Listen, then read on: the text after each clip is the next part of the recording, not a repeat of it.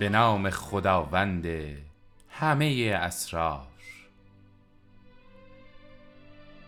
داستان به اونجا رسید در شب پانزدهم که خلیفه به شاهزادگان که همون گدایان بودند گفت مقصدتان کجاست؟ آنها پاسخ دادند نمی‌دانیم خلیفه گفت پس بیایید و میهمان ما باشید. رو به جعفر کرد و فرمود با آنها جایی بده و صبح فردا به حضورشان بیاور تا چه پیش آید.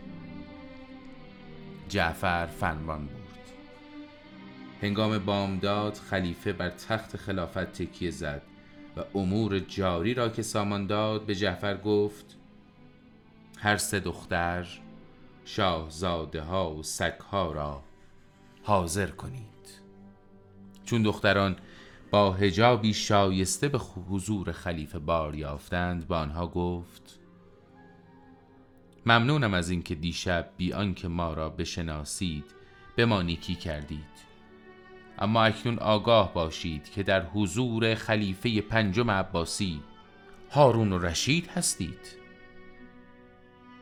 در این هنگام دختر بزرگتر پیش آمد و گفت ای حضرت خلیفه سخنی برای بیان دارم که سزاوار است با آب زر نوشته شود تا مردم از آن پند گیرند.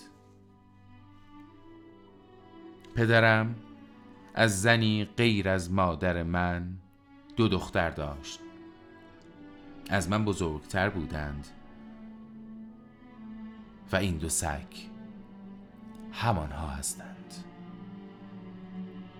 من از محل ارسیه پدرمان برای خواهرانم جهیزیهی در خور تدارک دیدم و آن دو را به خانه شوهر فرستادم. چیزی نگذشت که شوهران آنها هر یک هزار دینار از زنهاشان گرفتند و کالایی فراهم آوردند و همه با هم به قصد تجارت سفر کردند.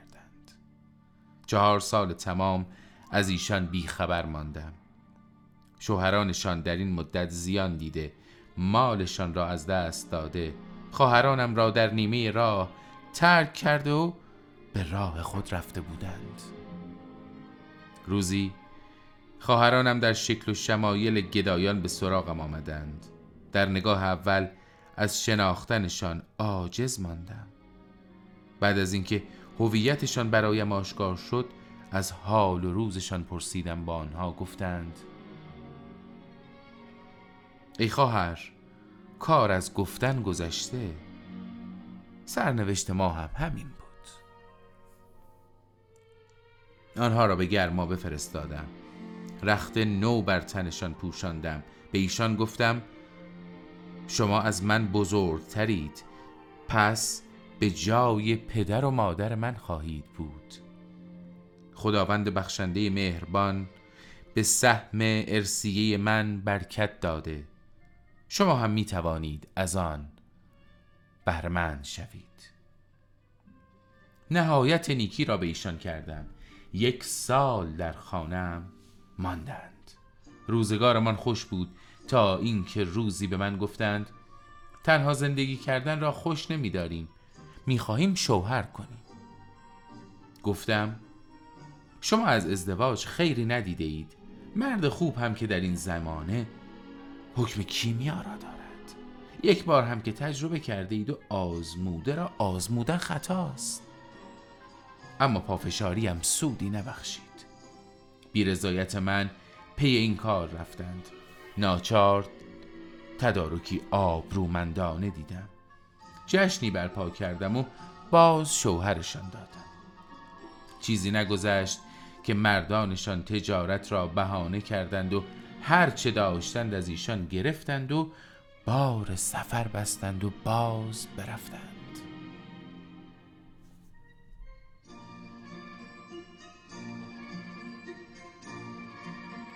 خواهرانم بار دیگر دست خالی آمدند و گفتند ما را سرزنش نکن درست است که از ما کوچکتری اما خردمندتری. ما فکر شوهر را برای همیشه از سر به در کردیم. خوشحال شدم و گفتم کسی را عزیزتر از شما ندارم. در آغوششان گرفتم مقدمشان را گرامی داشتم. سالی نگذشت که بران شدم تا کشتی بزرگی را برای راهی کردن به بسره مهیا کنم سرمایه‌ام را نصف کردم. تا اگر تجارتم به شکست انجامید با نیمه دیگرش به زندگی ادامه دهم. معروف است که می‌گویند آدم عاقل همه تخم مرغهایش را در یک سبد نمیریزد. در هر حال کالایی فراهم کردم و نیاز سرنشینان و هر آنچه را که لازم به نظر می آمد بار کشتی کردم. از خواهرانم پرسیدم آیا با من به بسره می آیید؟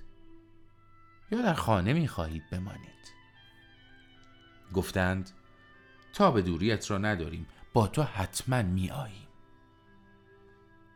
آمدند و روانه شدیم روزها و شبها را در دریا می رفتیم قافل از اینکه به راه دیگری افتاده ایم و از مقصد دور شده ایم همچنان به بیراهه می رفتیم تا اینکه روزی نشانه های شهری را از دور دیدیم و از ناخدا پرسیدیم نام این شهر چیست؟ ناخدا پاسخ داد به خدا قسم هرگز نه این دریا را دیدم نه این شهر را. اما خوشحالم که به خشکی رسیده ایم و بهتر این است که همینجا لنگر بیاندازیم. شما به شهر بروید و کالاهاتان را عرضه کنید. شاید خریدار داشته باشد. لنگر انداختیم. ناخدا به شهر رفت تا خبر بیاورد. ساعتی بعد به کشتی بازگشت و گفت برخیزید و به این شهر بروید. برخیزید. برخیزید تا معجزه پروردگار را با چشم خود ببینید و شاهد خشم خداوند باشید. وارد شهر شدیم. دریافتیم که مردمانش همه به سنگ سیاه مبدل گردیدند و حیران ماندیم. همراهانم در بازارها به راه افتادند و به گردآوری مال و منال پرداختند اما من به دیوان رفتم و وارد قصر سلطان شدم.